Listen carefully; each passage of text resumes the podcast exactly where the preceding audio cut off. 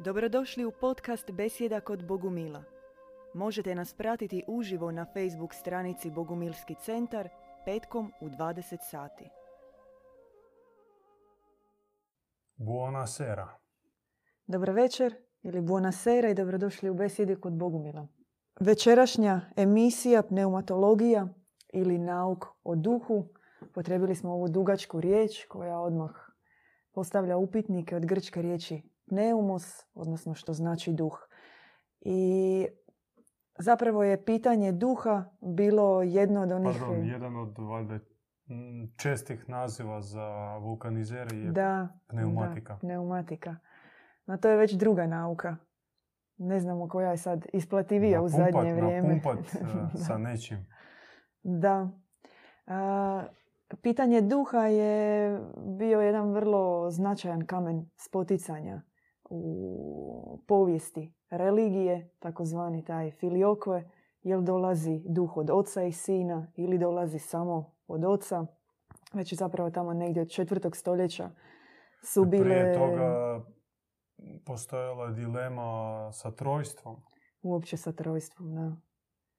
No mi mm, nekako... Gdje uklopiti duha, otac, sin, duh i kakva je funkcija duha u, u trojstvu. Ono, mislim, nadam se da nećete danas maltretirati sa pitanjima o Neću, trojstvu. neću nikako, makar imamo jedno pitanje gledatelja na tu temu koju smo ostavili Kad smo na već kraj. oko pitanja, e, jer možda nas neki gledaju sa Facebooka, došli su preko linka, pa molim vas dajte si truda i vaše pitanje ne pišete u Facebook, nego pređite na YouTube ispod prijenosa i tamo na YouTube napišite vaše pitanje ili komentar.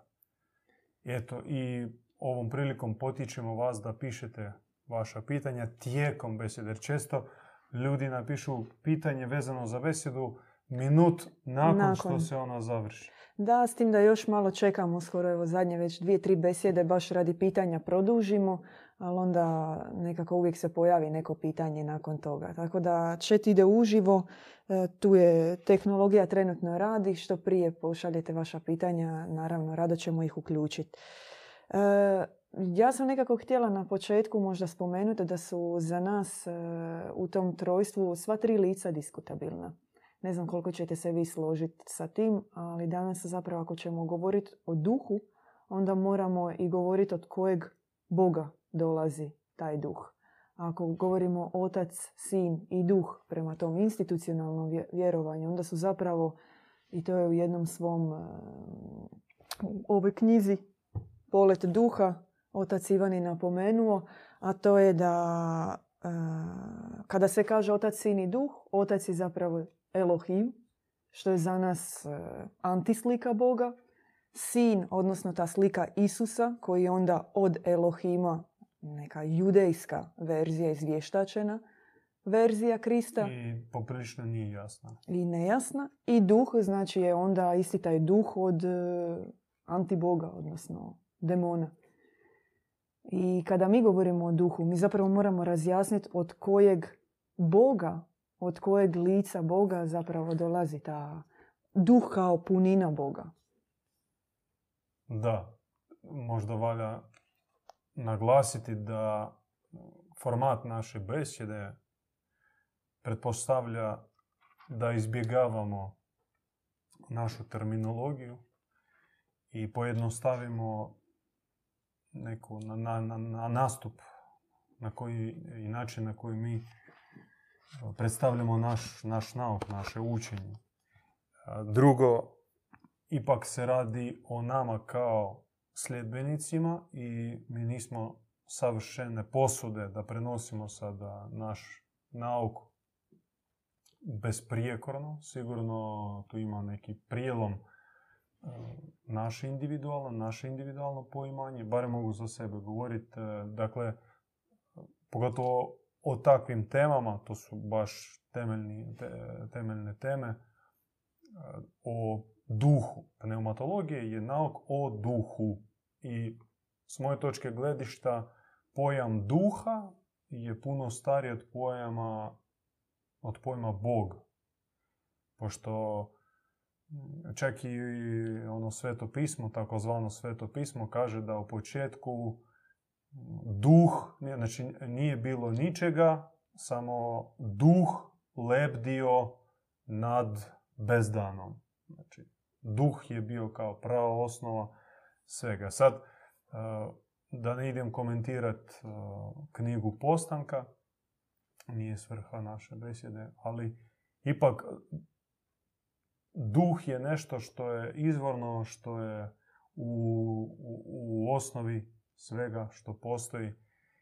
Pa može se reći čak i duh je primarniji od, od, od koncepta Boga ili koncepta Boga kao oca, kao roditelja ili opet kao tvorca ili opet e, da sad ne nabrajam sve njegove hipostaze, odnosno funkcije, odnosno ta imena. Kakav je on, epiteti. Takav, onakav, onakav. To su već e, posljedice, to su već e, forme kako se realizira prvotni duh. Dakle, duh u svemu je prvi, a o duhu se zna najmanje. Da. I čovjek, mislim, nedavno sam gledao našu knjigu Bogomilstvo, odnosno kroz tražilicu prošao, upisao riječ duh i meni izbacilo duhovnost. Uglavnom malo o duhu, odnosno ima nešto o duhu, ali puno o duhovnosti, tam malte ne na svakoj stranici se mhm. spominje riječ duhovnost. Duh, duhovnost, duhovnost baš je naglašeno. I ta riječ ono, onako, svjetski trend je naglašena ta duhovnost i, i ljudi koji se bave duhovnost, spiritualnost, spirituality, kad ono ideš na Instagramu kucat hashtag spiritual, spirituality, ti izbace milijune svaki dan nekih objava vezano uz tu temu. Duh sveti, znači silazak duha svetoga, postoji u pravoslavnoj, katoličkoj teologiji ruh, Allah, ru Allah, duh Boži koji je bio udahnut u pračovjeka Adama. Isto kao bitan koncept u, islamsk, u islamskom vjeronauku. I generalno rečeno, sve po meni religije i sve duhovne škole barataju sa pojmom duha, ali moje osobno iskustvo dijaloga, razgovora sa predstavnicima različitih duhovnih smjerova govori i svjedoči o tome što ljudi najmanje imaju pojma i najmanje razmišljaju baš o duhu, o egzistenciji duha, o načinu kako duh djeluje, gdje ga ima uopće, nego većinom se ograničavaju sa nekim bazičnim osnovama svoje vjere. E, ja mogu reći za sebe ono nešto što sam znala o tome prije. Praktički ništa. Taj citat iz, e, popularni citat iz vjerovanja, otprilike. I kao blagdan, odnosno imaš tu sliku u glavi tih nekih vatrenih jezika iznad glave, ali ne znaš što to znači. To je neki silazak duha svetoga sa vatrenim jezicima iznad glave. Nepojmljivo. I s druge strane, e, ne vidiš nikakve posljedice kroz djelovanje apostola, ako se je već dogodio taj čin, da su ti plameni jezici se spustili na njihove glave, valjda bi nešto revolucionarno u njihovim postupcima se trebalo dogoditi nakon toga, ako se duh sveti spustio na njih. Međutim, e, ništa, ništa od toga u samom kanonu nije poznato. E, ono što... Vi ste spomenuli filiokve, taj dogmat mm koji podijelio zapadnu istočnu crkve, od koga proizlazi duh sveti, od oca ili od oca i sina, od oca preko sina. Kao katolici su usvojili dogmat filiokve, kao da duh sveti proizlazi od oca, ali djeluje i preko sina što pravoslavne crkve nisu baš prihvatile, koliko ja znam. I na to je djed Ivan komentirao, dao komentar da nije čak toliko bitno od Mm. koga on proizlazi. Od e, oca ili od oca preko sina, nego ako se radi o duhu svetom, onda on mora proizlaziti i od svetog Boga. Ako se radi o duhu dobrom, onda on proizlazi od dobroga Boga. I to je potrebno naglasiti, da duh proizlazi samo od dobroga. Od zloga proizlazi zli duh, a dobri duh proizlazi od dobroga duha. I to je možda prva točka u e, znanosti pneumatologije, što duhovi, duhova ima, različ, e, ima različitih, ima neutralnih, ima zlih, ima svjetlih duhova, a ima izvorni duh. Izvorni duh, on je svet, bezgrešan, e, čist, dobar, duh života, duh ljubavi, duh e, harmonije, duh koji sjedinjuje, ne razjedinjuje. I to, je duh kojega mi želimo isto u sebi njegovati. Mi smatramo da duha treba njegovati, a za to razumjeti što je on, tko je on, gdje je on kako on djeluje. Na svom traganju, u svom traganju otac Ivan je tražio taj e, neposredan, živi dijalog s Bogom, odnosno živu vjeru. I e, pronašao je to upravo u majci u Frozini. Za one koji nisu gledali u Bogumilskoj svetici, starici koja je živjela u 20. stoljeću u jednom selu u Ukrajini. I on je u svom traganju za duhovnim učiteljem, za onim koji bi mu predao iskustvo žive vjere, došao do nje i u njoj osjetio tu puninu duha, odnosno puninu djelovanja dobroga Boga. Sad mi uvodimo novi pojam, punina duha. Punina, da. Znači, postoji antipod punini. Manjak duha. Manjak duha, mrtva vjera. Znači, čovjek ima određeni odnos sa duhom i kaže se da u naš kao ne- neki mit govorio e, dosta slično, ajmo reći tako, e, islamskoj e, mitologiji, da kad je Lucifer napravio od gline kalup u koji je zarobio dušu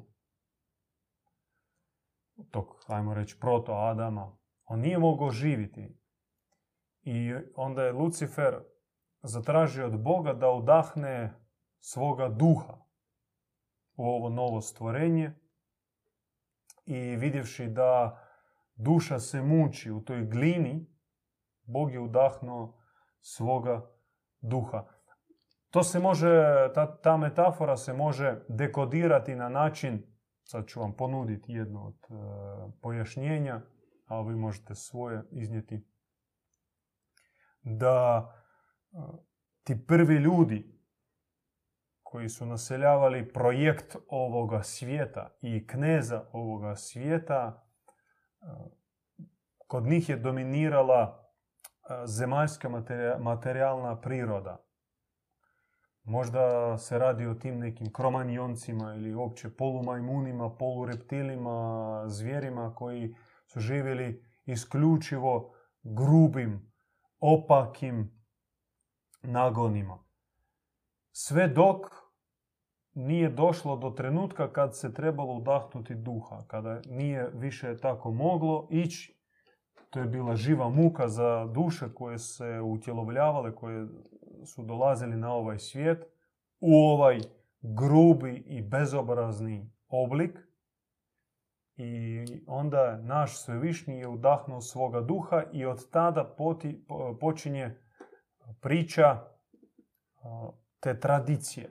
Znači, tradicije e, prisutstva našega svevišnjega na ovome svijetu, u ovome svijetu, gdje ga nije bilo nakon e, preoblikovanja, nakon što je zemlja bila uzeta u baštinu Luciferom, zbog nekih e, svemirskih razloga, o tome je uopće teško e, i promišljati i nekako argumentirano o tome govori, to je čista mitologija i sad e, stvar ili ti prihvaćaš taj mit ili on tebi blizak ili ne, rezonira li u tvome srcu ili ne.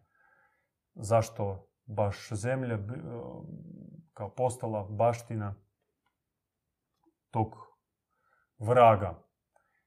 Ali u tu baštinu e, Bog je udahnuo svoga duha preko čovjeka. Mislim, Zoroastrizam pojašnjava da ta baština, ta materijalna klopka u koju vrag misli da krade duše i zatvara duše u toj klopci, u stvari providencijalna je klopka za njega samoga. On je povezan s, e, s njome, navezan na nju i koliko god misli da on krade od Boga i to zatvara u svoj materijalni svijet, i sad ne mislimo isključivo na zemlju, nego na vjerojatno većinski dio vidljivoga svemira. Ipak on ostaje tu zarobljenik. A duh, duh Boži je u stvari mm, izvjeđač, diversant, specijalac tu na zemlji koji dijele u čovjeku, u čovjeku pokvarenom, u čovjeku nesavršenom i samo duh koji dolazi od našega svevišnjega i jest ono u čovjeku savršeno i neupitno. Samo što ne u svakome čovjeku prisutan, vidljivo i osjetljivo prisutan taj duh.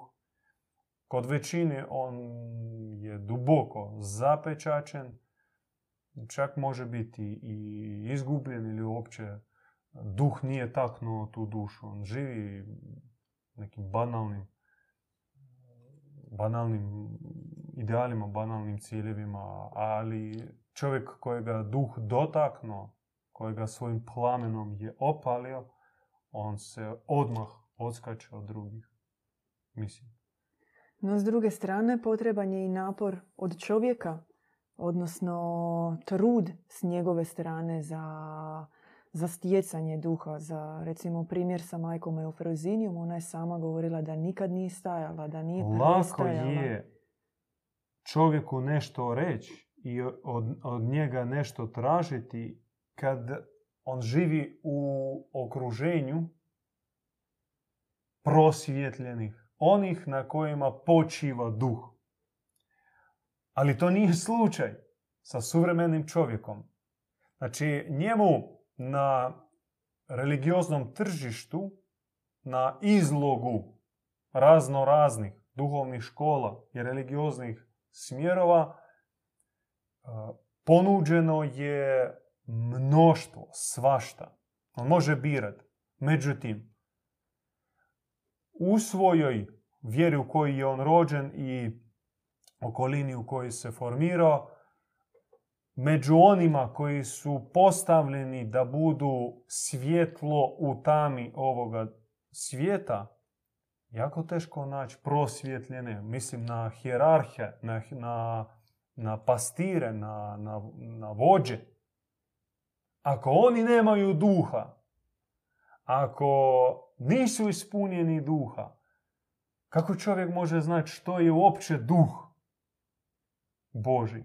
On ga zna samo preko sakramenata, ali u njegovom životu realno ništa se ne mijenja nakon tih obavljenih sakramenata. Možda se i mijenja, ali u nekom negativnom smislu. Recimo, kod nas je taj primi pečat e, u hrvatskoj katoličkoj tradiciji e, sakrament krizme, primi pečat duha svetoga, obično bude sa negdje 16-17 godina i onda nakon toga, nakon pečata duha svetoga, obično krene nizbrdo od e, nekog raskalašenog života, ma već tu večer kad prođe krizma ide se na tulum. Tako da toliko o tom spuštanju duha svetoga i no kako Čovjeku, e, kako čovjeka nagrade, kako rodbina, kako taj rodovski klan ga Zlatom, počasti. eurima. Totalno suprotnim stvarima od onoga što jest duh. Je li? Da. Znači, donesu njemu full materijalne materijalna blaga. Znači, odmah tisuću kuna, neke iz dijaspore šalju eure, marke, dolaze na Mercedesima, sva ona Zagorska, Dalmatinska Zagora se okupi, slave, dite dobilo duha svetoga, evo ti jedan, dva, ono, pun stomak, janje, naražanj. Kakve to veze ima sa duhom, malo? I to se, to se apsolutno uklapa u, u čovjekovoj glavi. On to sve povezuje. Povezuje nepovezivo. U strašnu emulsiju. U mišunk eksplodivan koji ga iznutra razdire. Ne možeš ti pomiješati i, i, i duhovne, duhovne vrijednosti i vrijednosti od ovoga svijeta. Ti pa moraš postaviti prioritete i podrediti neke stvari. Uh, ali htio bi da sad ne, ne, ne skačemo po, po, po našoj braći katolicima koji evo danas uh, svi su u žalbi, a u nedjelju će napokon uh, otvoriti svoje frižidere, armare, iz podruma vaditi mrsno i slaviti uskrsnuće dragog Isuseka, obavezna šunka. Da. da i... Janjetine i odojci. Da. No prije nego što se prebacimo sa hrvatske gastronomske scene na duhovnu problematiku, još jedan podsjetnik. podsjetnik dakle, molimo vas, šerajte ovaj prijenos na svom Facebook zidu ili na zidu neke grupe ili oboje. Također podsjećamo, pretplatite se na naš YouTube kanal, kliknite besplatno subscribe. Za one koji su se sada uključili, govorimo o pneumatologiji, odnosno o nauku o duhu. Duh ili kao dah, to sve su sinonimi. Jednom bio opisan u objavi djedu Ivanu. Objava bila preko majke, preko boginje majke. I ona je pokazala svoje slušne otvore. Ona, to u drevnim kulturama bilo e, izraženo u kipus e, gdje je boginja Božica je nosila neki, neku vrstu nakita, neke e, slušalice sa puno bisera i, i, i otvora mm s kojima ona navodno čuje jeca iz svake duše u cijelome svemiru. Dakle, sve do zadnjeg jadnika ona čuje bol njegova srca i odaziva se, ide u pomoć, zato i u toj narodnoj tradiciji jedno od njenih imena bilo je e, pomoćnica ili zagovornica, brza pomoćnica. Ali kada ona kaže na trenutke svemir staje, i stanem ja. Jer taj trenutak počinje govoriti naš svevišnji. I ja, kaže, milijarde, milijarde svojih slušnih otvora usmjeravam prema mhm. njemu. I upijem sve do kapi onaj logos, onaj dah koji potječe od svevišnjega. Da bi sljedeći sekund to sve proslijedila preko zlatnih niti kanala u srce svake duše, jer ona je kao medijatrica, poveznica, posrednica. Ali to je jako možda slikovito opisano bitnost duha, da duh e, na refule, kako se kaže u mhm. Dalmacije, kao ona bura slječe sa, sa klisure, Isto tako i, i duh, dah našega svevišnjega, samo što možda ne kao bura, nego kao ipak neki lahor, mirisni i, i blagi i nježan, on ispunjava života. Onda to se mora usvojiti, onda opet nastupi faza krize, može se reći gladi, i mora se opet zatražiti, ne smije biti zasićenja. I naš svevišnji ekspandira, se širi na, na te refule, na, na, na, na valove. Jeli? mm Eto. E, možda valja spomenuti kako e, samo djelovanje duha, da, odnosno na koga se spušta milost duha, preko koga duh djeluje. Odnosno ono što, što bih htjela nekako da pojasnimo, da nema te stroge hijerarhije kroz koga duh djeluje. Odnosno, primilo Apostolsko se... Da, nasljeđe. Da. I sad po defaultu nekakvom, znači to je negdje netko visoko u duhovnoj hijerarhiji i to odmah po defaultu znači da kroz njega govori Bog, da kroz njega se uh, otkriva da, on može biti biskup, on može biti uprljan u te istarske neke priče i afere sa prodajom zemljišta, može prodati pola biskupije, e, on može imati jahte, vile, može živjeti kako već živi i svi to znaju, mediji znaju, političari znaju, mještani znaju, ali on na sebi nosi apostolsko e, nasljeđe i onaj koga on blagoslovi biti svećenik, taj će i biti svećenik i može biti iste prirode, iste, isti čovjek, istih pod navodnicima vrijednosti, vrlina, ali preko njega će djelovati, navodno će djelovati duh sveti. Ne. I to je bilo prvo pitanje e, našega djeda prema, prema nebu. On se upitao kakav, je, kakav mora biti svećenik, tko je svećenik, što je svećenstvo. I počuo je odgovor, dobio je odgovor. Svećenik je onaj koji živi sveto, koji je svetac. Ili duhovan nije onaj koji mantra, koji zna različite uh, asane u jogi ili koji pročitao stotine razno raznih knjiga. Duhovni nije onaj koji e, obavio hodočašća ili hađe. To ne znači ništa. Duhovan je onaj koji posjeduje duha.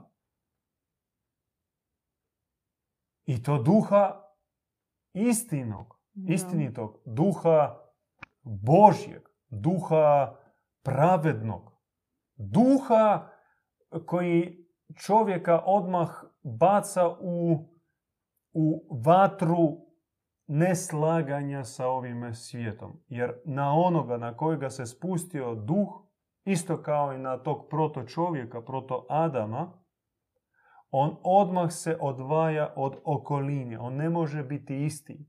On ne može uh, živjeti e, po ponovno istim idealima i istim navikama. On potpuno odskače, on popunjava red Božje vojske.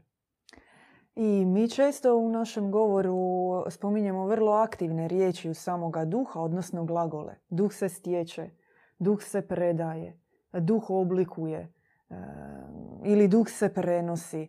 I duh se čuva. Duh se čuva, da duh se akumulira zaista podrazumijeva samo ta praksa. Duha se prati. Da, podrazumijeva vrlo aktivan proces. I, I proces e, kao suživota sa duhom. Znači, moj e, intimni i nutarni dijalog sa duhom. To nije nešto što ja nosim na sebi kao ono, di, di, dio, neka, neka, neka uda. Neke odore. Da. Ono, tu, ne, ne, kao ono, prst, on mi je tu i, mislim, on je tu i bit će uvijek sa mnom. Ne. mm Ja ne, ne radim nekakav poseban odnos sa mojim prstom. On automatski mi radi. Duh je nešto što i jest pripada čovjeku, ali i istovremeno i ne pripada čovjeku. Ono što čovjek ima i što i, i nema u potpunosti, što može primiti, ali tako isto može izgubiti.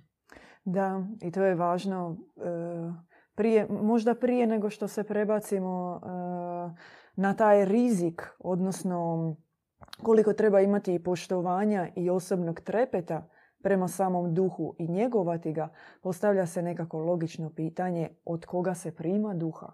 E, Kako mi smo se... rekli da ovi pastiri ga nemaju, da. onda treba tražiti one koji ga imaju.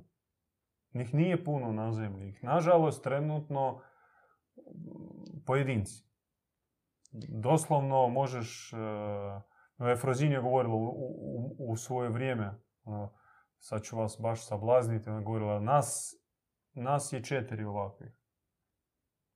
Nas je četiri. I sad, možeš reći da je poludila. Stara je poludila. Ali kad prođeš, recimo, mi smo apostoli i, i ekumenisti u, u, u dubini srca. Dakle, nam je jako stalo do bratskog međuvjerskog dijaloga, uh, okruglog stola, zajedničkog univerzalnog hrama gdje možemo slušati molitvu bližnjega i promatrati Boga očima sugovornika. Mi to volimo, tražimo i obišli smo svijeta ne cijeli, ali dosta toga i sa, sa žalom u srcu, sa, sa mukom u srcu moramo priznati da jako malo ljudi zaista na stupnju svjetiljki. Ima onih koji su dobri, koji su pravedni, moralni i krasni, divni ljudi, ali malo onih koji baš posjedaju posjeduju vatru, vatru duha. Jer duh je vatra, duh je, duh je, duh je snaga. Sama Eufrozinija imala dosta sljedbenika, dosta učenika i ona sama je bila jedna od mnogobrojnih učenica svoga duhovnog učitelja Amfilohija. Možemo reći i kod našeg djeda Ivana je isto puno učenika, tisuće, tisuće onih koji i čitaju njegove knjige i prate njegove liturgije i idu godinama, ako ne i desetljećima, na susrete dolaze k njemu.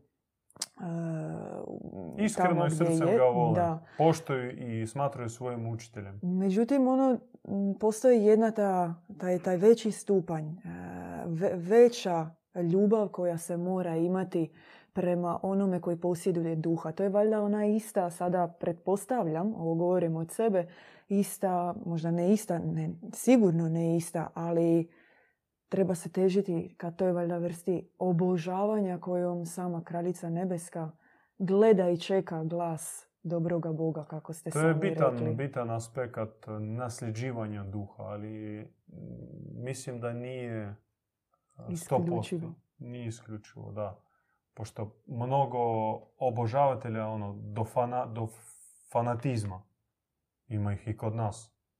Mi smo ljudi i sve što je svojstveno čovjeku, svojstveno i našoj zajednici. I, naravno, razlika je samo u tome što mi imamo ključeve kako to pobijediti. I trudimo se to ipak pobijediti u sebi. Obožavanje i ljubavi e, i vrijednovanja takve osobe poput e, djeda Ivana je malo. Tu je potrebno s njim razdijeliti njegovu misiju i njegov mm križ.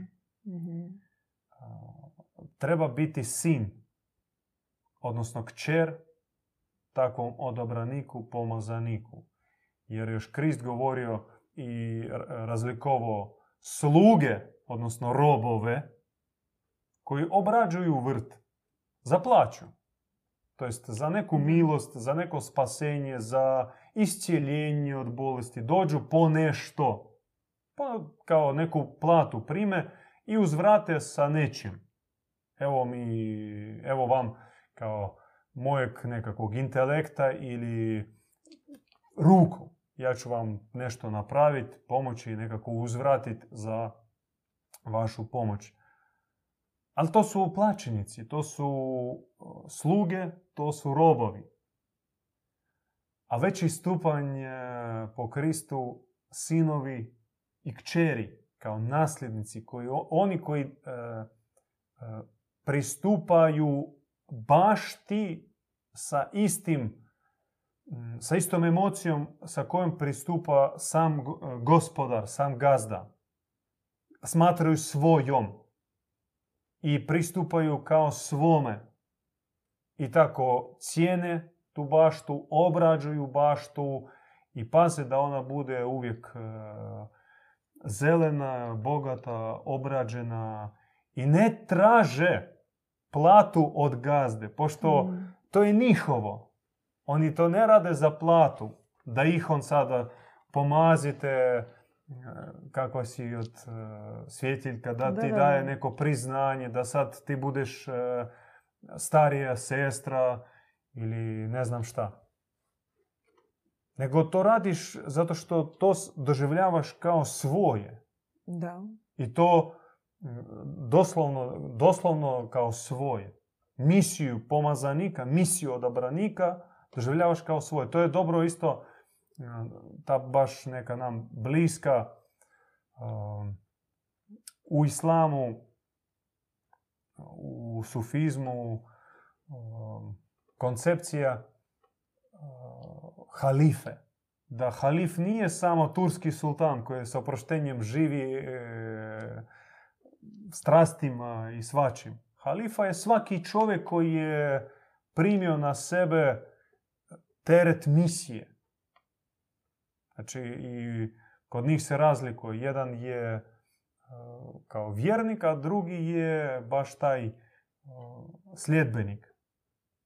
I to meni osobno i tekako ima smisla. Znači, jedan, kako ste Slažem se, rekli, da. obožavatelj, vanjski podcjenivatelj djeda Ivana, njegovih radova. Pogledajte ono, kakva knjižnica je iza nas. 150 knjiga. Čitaj, malo, neće ti biti dosta, 100 života to sve pročitati. I kako da ne vrijednuješ takvog čovjeka. Poslušaj njegovu glazbu, fenomenalno. Pogledaj njegov pokret kakav je on uh, os- osnivao. Sve je super. Toga je malo. I takvih podcjenivatelja je puno. On ima ih na desetke tisuća. Čak inkognito koji uopće, za koji ni ne zna, a koji tajno ga čitaju. Recimo, bio je jedan Da. izvještaj unutar Ruske pravoslavne crkve. Jedan, jedno du- dužnosno lice, mislim neki džakon je bio u crkvi, e, obišao tam na Daljnjem istoku, Vladivostok, tamo na Tihom oceanu, e, župe, županije, odnosno te, biskupije, i kaže katastrofa. Skoro nisam našao župu ni manastir gdje u knjižnici na polici ne stoji knjiga ovog Ivana Bereslavskog.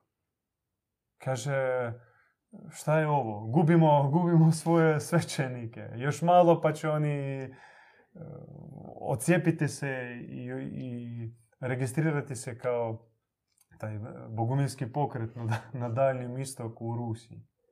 Da, zato što i puno sve, sveštenstva u Ruskoj pravoslavnoj crkvi potajno čitaju Mhm. knjige djeda Ivana, o tome smo govorili, imamo puno zabilježenih svjedočanstva, ali vratimo se na duha. Može samo još e, jedan kratak podsjetnik. Postavljajte sva pitanja. Neka smo dobili, uključit ćemo ih sada pred kraj, odgovarati na njih. Dakle, slobodno postavite pitanja još e, prije kraja emisije i podsjećamo, šerajte ovaj prijenos na svom zidu, zidu grupe.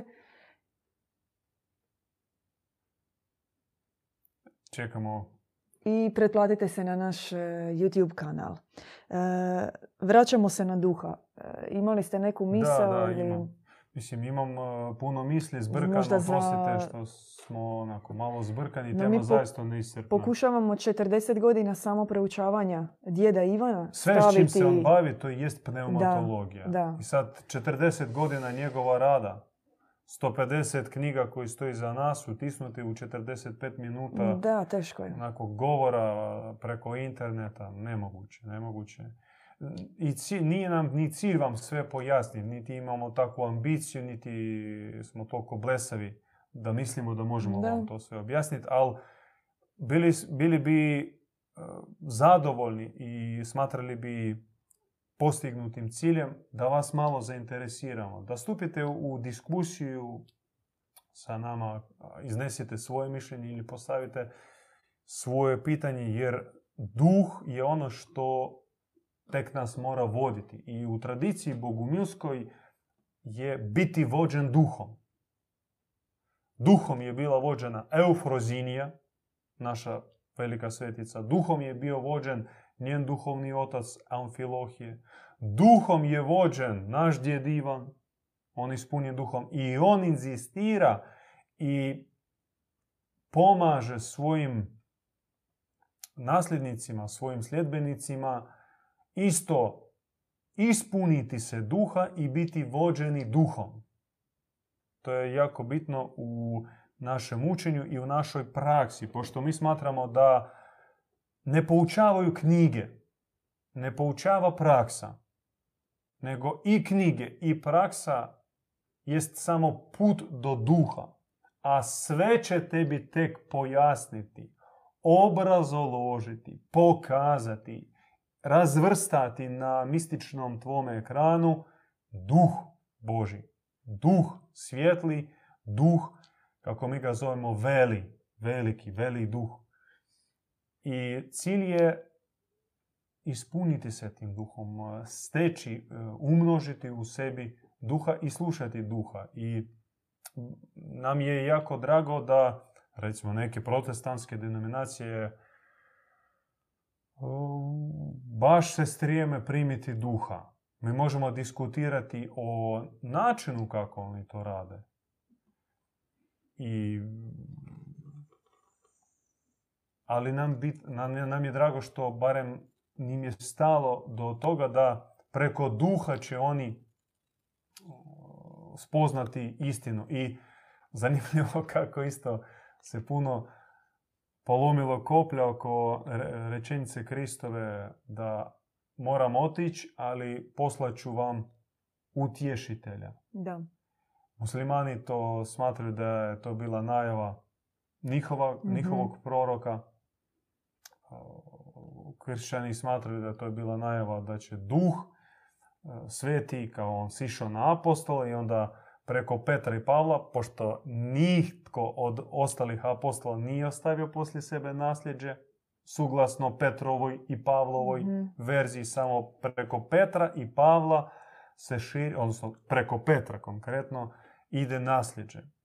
Petar je bio prvi papa u Rimu, mučenik, i onda svi koji on zaredio, ti rimski biskupi po tradiciji se smatruju papom i primat pape i samo preko pape ko ne prizna i nema duha svetoga i tako naša braća katolici smatraju da svi koji nisu prihvatili primat papinstva idu u paklo, završavaju u jadno. Međutim, onaj duh utješitelj, treba isto ga pojasniti što je Krist mislio pod duhom koji utješe.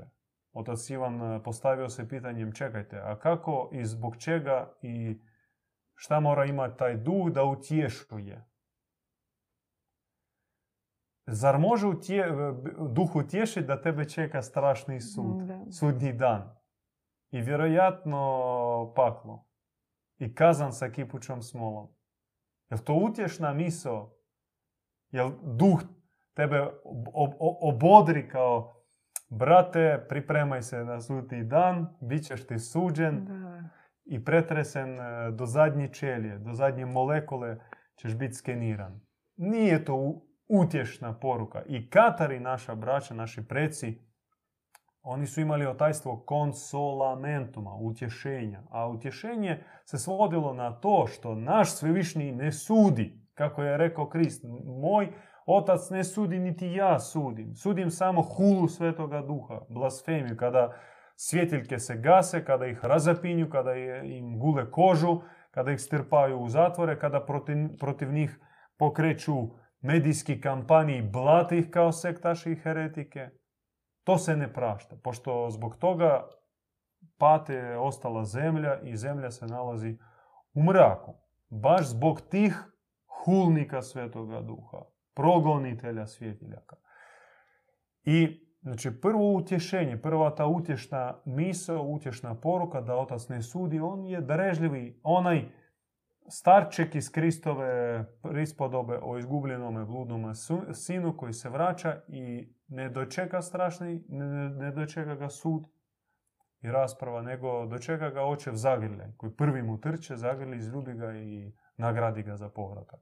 Eto, takav je naš svevišnji, koji ne sudi, nego prašta, koji je milostiv, milosrdan, bezgranično, široko grud, u njemu uopće nema svojstva suda, on nije sudac, to treba isčupati iz, eh, iz svojega oka, iz svojega sluha, iz svoga srca i ne pripisati Bogu tu crtu. On ne sudi, on nije sudac i nema suda na zemlji koji je od Boga. Ne sudi naš svevišnji i niko sebi ne smije uzeti za pravo da sudi. To je bitno e, naglasiti. Ali ne zaustavlja se duh sa utješenjem. Dvije crte. Još e, ili e, dvije mm,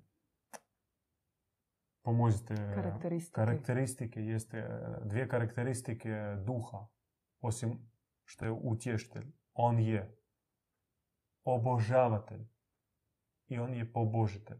Što znači obožavatelj? Kad se duh na tebe spušta kad silazi duh ti osjećaš koliko si voljen Bogom. Ne voljen nego obožavan. Što Bog tebe obožava kao jedinu, jed, jedinog u cijelome svemiru.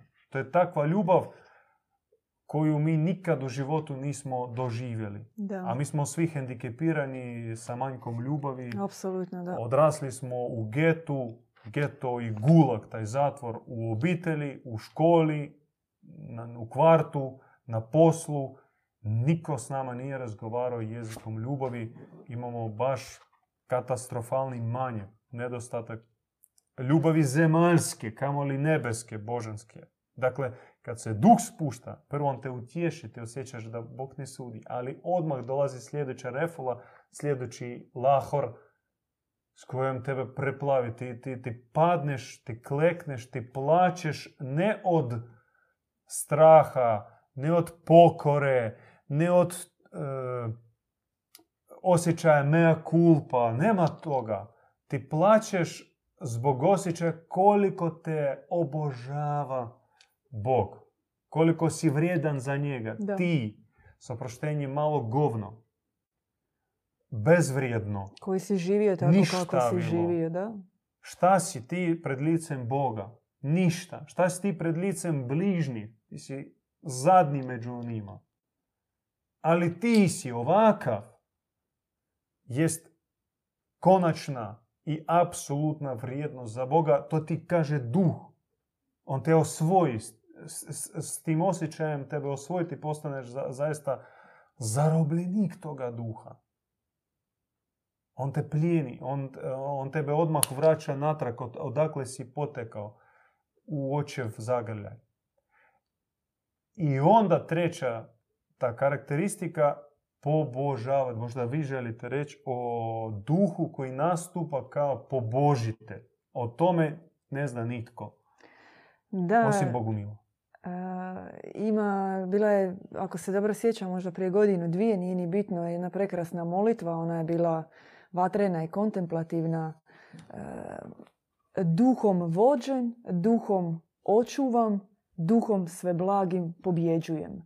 I učenje duha podrazumijeva taj aktivan proces u čovjeku, a to je iz stupnja čovjeka sjediniti se sa božanstvom, postati jedno sa Bogom, pobijediti duha ovoga svijeta, zakonitosti i te ljagu adaptacijskog preoblikovanja, Tjelesnosti, e, tjelesnosti, težinu s kojom ti živiš i znaš da što god napravio i koliko god se trudio, ne možeš ispraviti, ne možeš rastrgnuti te okove koji ti, spre- koji ti smetaju da slobodno udahneš. I to se bio može taj kroz... film uh, Nemoguća misija. A, Duh, Ovo me uh, zanima. duh po- da, ja nisam ga gledao, ali on bio ono, Tom Cruise ili Da. taj neki glumac. Uh, Nemoguća misija, prava nemoguća Da, da, da. misija je duhu da nas promijeni na mo- molekularnoj razini. Ne samo našu svijest, kažu neki, trebaš promijeniti svijest. To je malo. Da. Šta ti svijest promijeniš? Tijelo tebi traži svoje. Moraš s- e, i, i mora se, odnosno duh ima ambiciju, duh ima želju, e, ima i nad tebe potpuno preobraziti. On e, ne može se miriti sa otporom koji čini putenost. Ta niska pala priroda u čovjeku. I on on nastupa aktivno, on nastupa čak može se reći ne, ne pitajući, ne tražeći dopuštenja. I tu čovjek dolazi u jedan konflikt. Da.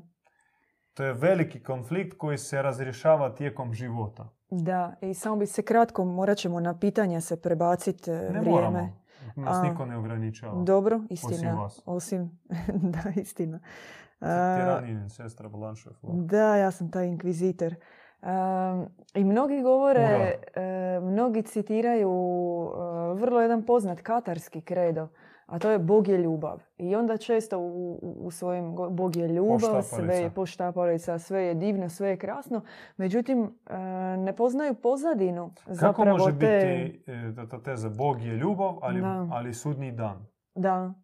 Ili Bog je ljubav, a mi sami u sebi i čovjek sam po sebi koji govori o toj ljubavi nije pročišćen. Katari su podrazumijevali jedan vrlo slojevit i dubok stupanj očišćenja duše. Prije tog poboženja se podrazumijevalo podobriti, postati apsolutno čistim, apsolutno dobrim, sve sa tim superlativnim. Mi smo govorili u prethodnoj, prethodna naša beseda posvećena poboženju. Preporučamo, pogledajte je, sad se ne zaustavljamo. Uglavnom, utješenje, to je tek početak. Da. To je tek sam početak i onaj koji još nije osjetio sve prisutno, sve ispunjavajuće utješenje, utjehu od duha, da još e, tek na, na pragu svog pravog obraćenja, čak u svojoj vjeri. Slažem se. On može obavljati svoj obred, sakrament, kako god ga obavlja. Ali ako ne osjeća da se on potpuno do zadnje stanice se smiri, upokoji, znači on nije još, ni, njega još nije taknula, taknuo lahor duha Božjega. A to je tek početak. To je tek početak. Tek još predstoji e, da se na tebe doslovno obruši e, slab obožavanja, slab e, ljubavi prekomjerne i bezgranične. To je suluda ljubav, to je apsurdna ljubav, ljubav neadekvatna ovome svijetu, ljubav e, onakva koju čovjek ne zaslužuje po svojoj suštini i po, po svom nastupu. Ali, znaš kako ide, znači koji čovjek je dostojan, unatoč e, svome stanju, tako ide naše kredo. Ta ljubav nije od ovoga svijeta i čovjek e, nje nema, ali ipak je dostojan te ljubavi. E, imamo pitanja. Kako, Tomislav Kovačević, i hvala na pitanjima. Tomislav pita kako osjetimo da imamo barem malo duha?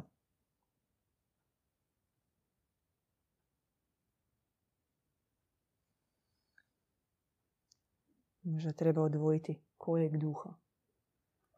Da.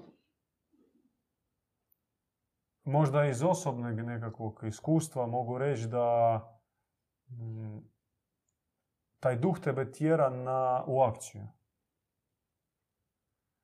To duh, on tebe smiruje, ali on u, suštini, svoj, u, u srži, on je nemiran.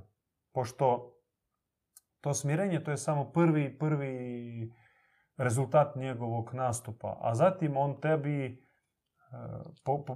pokazuje kontrast sa ovim svijetom. On tebe odvaja od ovoga svijeta. Mi smo rekli već tijekom besjede da e, duh tebe izdvaja iz blata, iz močvare ovoga svijeta. On čini tebe mm, opozicionerom u širokom nekakvom svemirskom poimanju te riječi.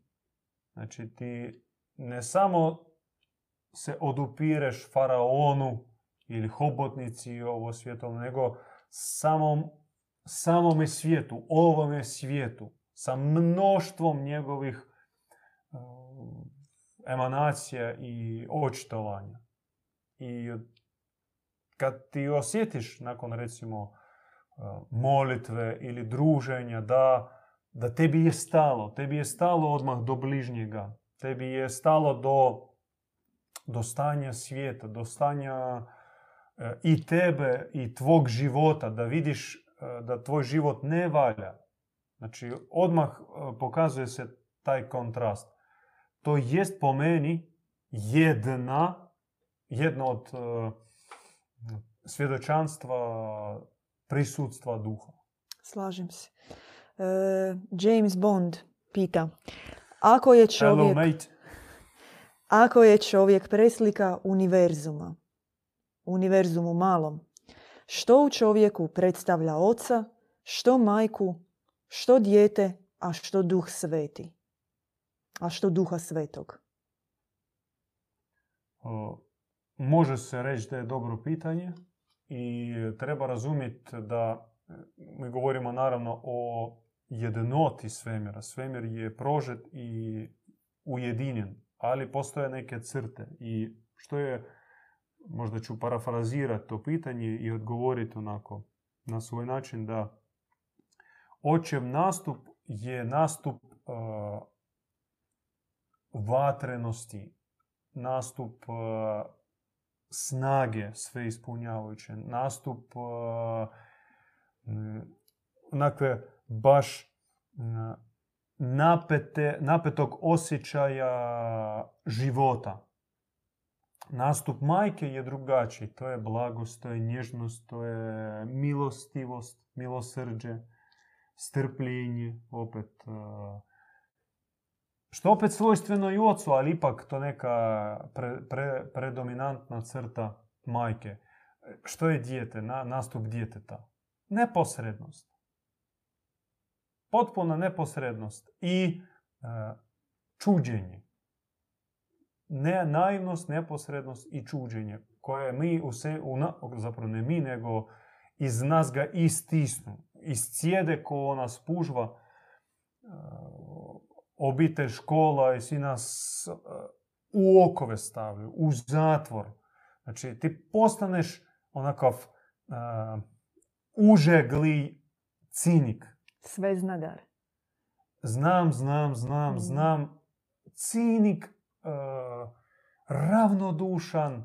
Tebe ničim ne možeš obradovat, uh, iznenaditi. Ti, ti, ti, ti si truli i mrtav iznutra. Dijete to nema. Dijete udavi svoje roditelje sa, sa nekim banalnim, jednostavnim stvarima kojim se on divi. I roditelj pametan, on bi trebao se zaraziti od djeteta. Toj neposrednosti, tome divljenju, razigranosti, čuđenju. Na što je usmjeravao kriz, budite kod djeca. Jer u kraljestvu svi su kod djeca, svi se igraju. A ne kleću i kaj me kulpa, me kulpa, zdravo Marija. Nema toga na nebu. I duh. A duh, duh je plamen. Duh nastupa kao plamen, kao vjetar, oluja koja sve ispunjava, sve, sve pokreće, sve zamotava u vihor. Pogledat ćemo pitanje. I to čovjek on u sebi mora razvijeti istovremeno i očevo prisutstvo, prisutstvo snage, sigurnosti, usmjerenosti, cilja, nastup majke, prisustvo majčinske crte, nježnosti, blagosti. To se kaže e, vitez blage naravi. Recimo, u našoj tradiciji naši preci su vježbali u sebi viteštvo blage naravi. To nije onaj kako Hollywood prikazuje te divljake, mesare, ubojice, nego vitez, on najprije svega je čast, njegova riječ, njegova čast, njegova, njegov aristokratizam, da, plemenitost, plemenitost visoki ideali, ali on mora imati blagu narav, on mora biti milosrdan, milostiv, isto tako i žena, ona i vitezica i lavica. Ona je žena, ona je milostiva po prirodi, svoju milostiva, strpljivija od muškarca, ali isto mora u sebi razvijati tu crtu usredotočenosti, neraspršenosti, ba, ba, babskosti, nego fokusiranja, snage prodora i u idealu ne trebaju se puno razlikovati braće i sestre. Mi, mi nismo pobornici koncepta andro, androgenosti, da se razvodni, razvodni spol, da nas preko nekih genetskih, genetskog inženjeringa prebace u, u kategoriju trans gendera, znači niti muško, niti žensko, ne zna šta, ne, neki srednji rod, Z. Not he, not she, but Z. Ne, mi nismo baš pristašilice tog koncepta. Mora, se, mora ostati brat, mora ostati sestra, ali razlike između njih moraju se smanjiti. Znači, ostaće neke nijanse, ali ne drastične, ne kao recimo sada. Kao manja verzija lica Boga. I otac i majka. Tako mi, kad mi kažemo i otac, majka, dijete, duh, to je sve jedno. To je jedan Bog. To je jedan Bog. Jedan isti Bog, samo što djeluje različito. Ne treba sad u racionalno mm graditi neke te trokute ili hjerarhije, neko vijeće zamisliti, sjedi čača, mater, dite i neki duh se među njima tamo vrti. E, Martina Kroslin nam je postavila dva pitanja. E, ako sam dobro shvatila, pročitat ću. Tiču se dijelova iz e, Ivanova evanđelja.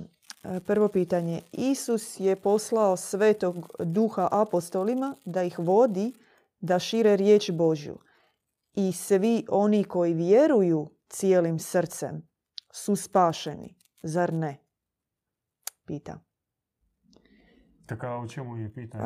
da svi oni koji vjeruju mi principijalno, prosite Cijela ova e, emisija je zapravo da, mi pojasnila suprotno. E, principijalno ne komentiramo da. Bibliju. Pošto sve što je pisano u Bibliji mi dovodimo u pitanje. Da možda parafrazirati, možda vi želite odgovoriti. Ne, ja bih isto tako i, htjela sam tako isto odgovoriti za drugo pitanje za nas i nekoliko puta smo u emisiji govorili o tome. Ovo spašen, mi smo e, u našim prethodnim besjedama kritizirali e, koncept spasenja, da. soteriologija, od tuda dolazi od grčke riječi soter, spasitelj taj koncept po nama ne pije vode, naš svevišnji nas ne spašava, on nas preobražava, on nas preoblikuje, on nas e, mijenja, on nas divinizira. E, isto tako dovodimo u pitanje pojam vjere. E, vjera može biti i može imati smisla za početnika, za tragača,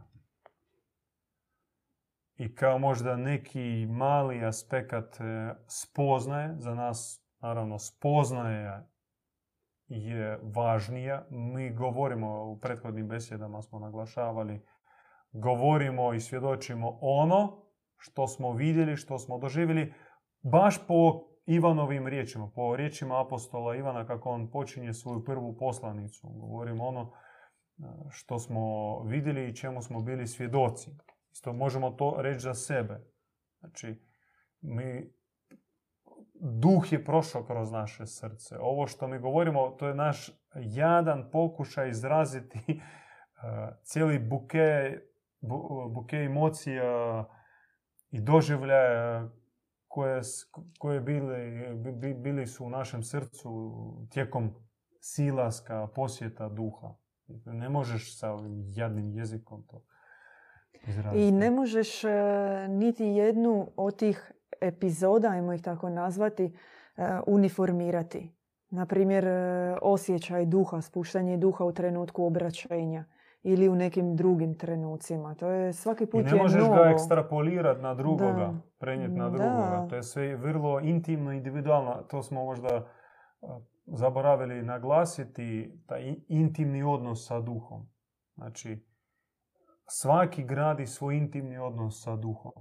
Mi jesmo spojni, duh nas spoji, duh nam pokaže pravo lice, pravo dobro i božansko lice bližnjega, ali postoji i mora postojati taj intimni aspekt odnosa sa duhom koji treba njegovat i možda čak i ne previše o tome pričati. Možda ne, da. Samo u uskom krugu i pogotovo ne ovako na internetu. Da. E, ostali smo dužni još neka pitanja. Ako jesmo, predlažem. E, možda od e, prošle. Za... Za sada smo odgovorili ova koja su nam u četu. Zahvaljujemo e, na lijepim pozdravima također gdje nije bilo pitanja na komentarima. Svima mašemo, hvala.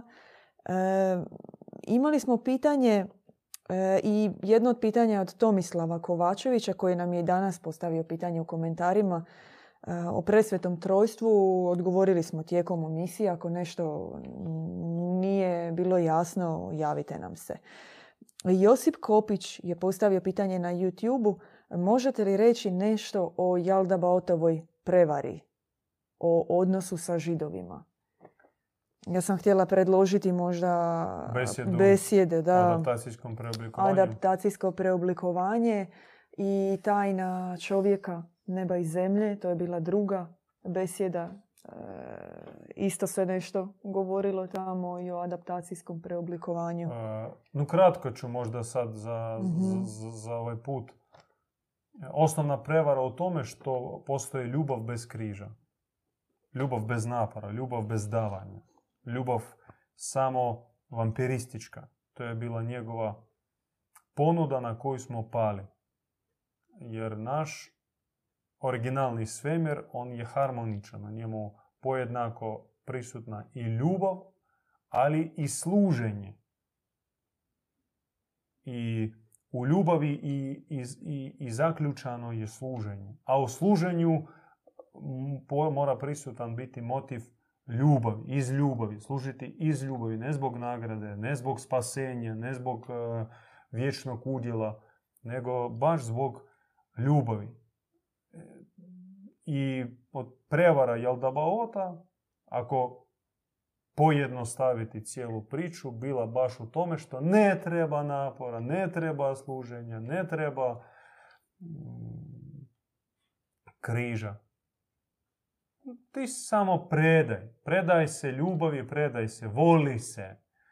I to je bio put našega pada, sklizanja i završava to u totalnom luciferijanstvu, napuhanom egocentrizmu, narcisoidnosti i uvrede prema cijelome sve, svemiru, ne samo svijetu, nego svemiru i zamjeravanje samo Bogu gdje si ti?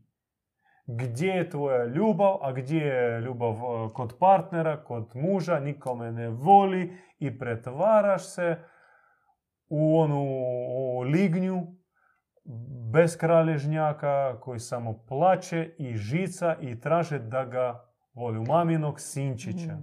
Uplakan, e, s oproštenjem e, usran e, mamin sinčić i to je baš stanje Lucifera. Lucifer je mamin sinčić uvrijeđen na oca, uvrijeđen na svoju ostalu braću, uvrijeđen na Krista, na sve uvrijeđen i on prenosi tu uvredu na nas. I tako mi samo tražimo ljubav, ljubav, ljubav, ne želeći poduzeti neki mali križ, malu žrtvicu, da tu ljubav imamo u srcu, da je imamo. Marina Marić, e, bilo je više pitanja, ja ću parafrazirati, odnosno pokušati spojiti u jedno. Hvala na pitanju. Ona pita, jel bismo trebali biti isključivi prema, ajmo ih tako nazvati, Možda nekim... vi prvo pročitajte ipak iz Može. poštovanja, Dobro, pa hvala. Kako to da bi trebali biti isključivi? To jest ne nuditi ruku spasa, odnosno ukazanja na bogospoznaju svima. Što ako se nađe? Pardon, tu treba se zaustaviti. Apsolutno se slažemo. Mhm. Čovjek koji bar malo primio u srce trunku istine, on mora je dijeliti, on mora biti svjedok, on mora ići tresti druge. Što ako se nađemo u razgovoru sa kriminalcem i oni su djeca Božja? Zar nismo svi od Boga i majke? Nismo odgovorili na ovo pitanje. To je dosta a, abstraktno pitanje. Što ako? mislim, nema potrebe uopće odgovarati na takva pitanja, nema potrebe ih uopće primati u svoje srce takva pitanja. Što ako? Pošto takvih što ako ih ima milijarde. I ne možeš ti dati univerzalni odgovor za sve situacije. Treba imati plašt, treba imati duha koji će tebi u konkretnoj situaciji, pla, plašt premudrosti, plašt zaštite, ako se nađeš u nekoj teškoj situaciji, i imati duha u sebi da ti, da ti položi one riječi u usta što konkretno treba reći e, konkretnom čovjeku. Ne modelirajte situacije, ne padajte u tu mentalnu klopku, to je klopka i to je iskušenje po nama. Ne, ne žonglirajte sa situacijama. Živite konkretnim trenutkom, konkretnim izazovima i svjedočite u konkretnim situacijama. E, to zapravo ste odgovorili na onda i sljedeća dva pitanja koja su bila tko će tim dušama ukazati da su na pogrešnom putu, jel treba da zaziremo i sklanjamo se od negativaca ili im treba otvarati oči? Premudro, trezveno, znači tu ima jedan paradoksalni nastup duha, dati život za bližnjega, ali ne bacati biser pred svinje. I sad treba koristiti jedno i drugo pravilo. To možda slabo u praksi razvijeno kod, e, kod vjernika, ali naša tradicija, ona baš ta svetačka tradicija, djedovska tradicija, posjeduje dar koji mi zovemo trezveno milosrđe. To je paradoks, paradoksalni spoj. Trezveno da. milosrđe ili milosrdna trezvenost. trezvenost. Dakle, ti moraš imati i milosrđe u srcu, imati srca za druge, ali i opet imati oprez i trezvenost. E, I znat konkretno što, kome, kako, kada i na koji način dodijeliti od te milosti. To samo može duh sveti vam pokazati. Ako sumnjate, bolje ne riskirajte. I mi obično to kroz dijalog, kroz povjerenje, kroz savjetovanje izvježbamo i polako taj dar naslijedimo i razvijemo kod sebe. To je nešto što se naslijedi i što se razvije. I što se vježba. To se vježba i padneš i pogrešeš i budeš pokraden, ali bitno da ne budeš fatalno pokraden. Zato ipak treba se oslanjati na, na stariju braću i sestre. I kako ide ona e, prijevod izreke da na, na iste grablje ne zgaziš ponovno. Da, često recimo ko je bio u vojsci, ko je bio u nekim možda situacijama, ratnim situacijama, zna biti ona mlada krv koja kipi, koja kaže evo sad trebamo u akciju, ali mora biti mudra glava koja će reći čekaj, ovaj tvoj impuls, tvoj žar možemo i trebamo iskoristiti, ali na jedan taktički i strateški način. E, to je to od pitanja s tim da Dubravka Bijeć Zlomislić nam se javila da je postavila pitanje iz prošle emisije. Ja ga nažalost nisam vidjela, možda je to otišlo naknadno u četu, a kad nam završi prijenos čet nestane. I onda ta pitanja iz četa se ne vide. Ja sam Dubravku zamolila ako može ponovno napisati. Nismo dobili odgovor. Evo, draga Dubravka, ako, ako možete onda ispod ovog videa kad e, ako se slažete da smo do kraja stigli. Mi smo stigli i e, imam još jednu poruku na kraju. Može, evo, ako bude onda Želite pitanje. Želite za pretplatu? Da, podsjećamo na pretplatu. Pretplatite se na naš YouTube kanal. E, besplatno kliknite subscribe. Kliknite zvonce da vam stiže objava o novim videima. Eh, šerajte naš kanal nekome koga bi to moglo zanimati. Zamolite prijatelje, poznanike da, da se širi poruka i da i oni primaju, eto, ako im je ta tematika zanimljiva, neka se i oni pretplate na naš YouTube kanal. E, za... U razvoju, čisto tehničkom razvoju našeg prijenosa. Pomozite mi. Donacije. A, e, donacije ispod e, naših videa, a to će se vjerojatno vidjeti kada završi live prijenos, e, ima e, broj žiro računa, e, PayPal, podaci, što vam je ugodnije, što vam je lakše. I molimo vas, eto, podržite djelovanje našeg e, kanala, objavljivanje to videa. baš e, konkretno za kanal može se napisati donacije za razvoj kanala. Da. Ništa zapravo neka čudna, kako reći, ništa čudno u tome nema. Ako ste dobre volje, srca pomozite eto dalje da, da nastavimo djelovati i raditi i objavljivati videe. I hvala unaprijed. Da. Pardon, završi. Samo sam htjela unaprijed evo, ovim putem zahvaliti. Inače za podršku i naprijed za donacije. Sugerirajte vaše teme što vas konkretno zanima da osvjetlimo, pošto ponavljamo ono čim se bavi naš djed 40 godina, mi pokušavamo na ovakav jadan ograničeni način prenijeti iz srca vama. A na kraju želim poručiti o otporu ovome svijetu. Da čovjek duha, čovjek duhovan, on je po defaultu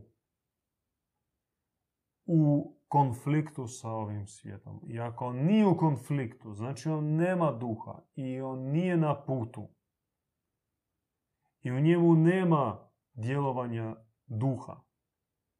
Ako čovjek ima vjeru, ali opet živi hedonistički, konzumeristički život, onda on ničim nije blizak Bogu, ni po čemu. On nije provodnik, on nije svjedok, on nije apostol, on nije nositelj Božih ideala, Božih vrijednosti, zato što duhovni svemir, svijet duha, svijet našega svevišnjega, on je transcendentalan ovome svijetu. Ovaj svijet je svijet gdje nema Boga, gdje Bog je inkognito, gdje Bog nije dobrodošao, gdje Bog mora se pretvarat, mora se prilagođavat, mora djelovat na neki izvrnuti, neočegledni, nedirektni način. Preko neke glazbice, preko neke pjesmice, preko nekog jurodivog e, beskućnika ili prosjaka, on mora, on, on baš se mora pretvoriti. On ne može otvoreno se objaviti, pošto ljudi će ga ljudi neće ga ni, ni prihvatiti. O, ljudi su toliko zaglibili u ovo svjetovne strasti da Božje vrijednosti za njih su nedo, ne, nedokučive i, i nedostižne. I zato pozivam vas, e, ako se na vas pušta Božja milost, ako u vašem srcu pojavi se otpor ovome svijetu, ne gasite to. Njegujte, razvijajte, pridružujte se cjelokupnom duhovnome pokretu otpora. I mi sad ne govorimo o prosjedima, ne govorimo o nekim e, gerilama, to sve nema smisla, to po nama je klopka kneza ovoga svijeta u kojoj on ukrade mladu tu junačku energiju i doslovno je ko slamu spali nemilosrdno. Koliko mladih glava je poleglo na tim bojištima, ratištima za neku pravdu i nisu postigli ništa. Da, i važno je razumjeti da taj otpor koji se spušta, koji se javlja u srcu, koji je reakcija na nepravdu, na zlo, na čitav sustav kako on funkcionira, to ne traje dugo. Odnosno, svijet radi na tome da se ugasi i s vremenom s vremenom, ako se ne radi ništa po tom pitanju, ovako kako ste vi rekli, tog osjećaja nestane. I pretvaramo se zapravo u tog prosječnog cinika na kauču I koji komentira... kakvu sam tek imao milost, imao sam i vatru, bio sam vrući i želio sam promijeniti svijet. I onda sam se smirio, pomirio, krenuo se sebi. I... Racionalni mozak tebi će objasniti da si učinio ispravno.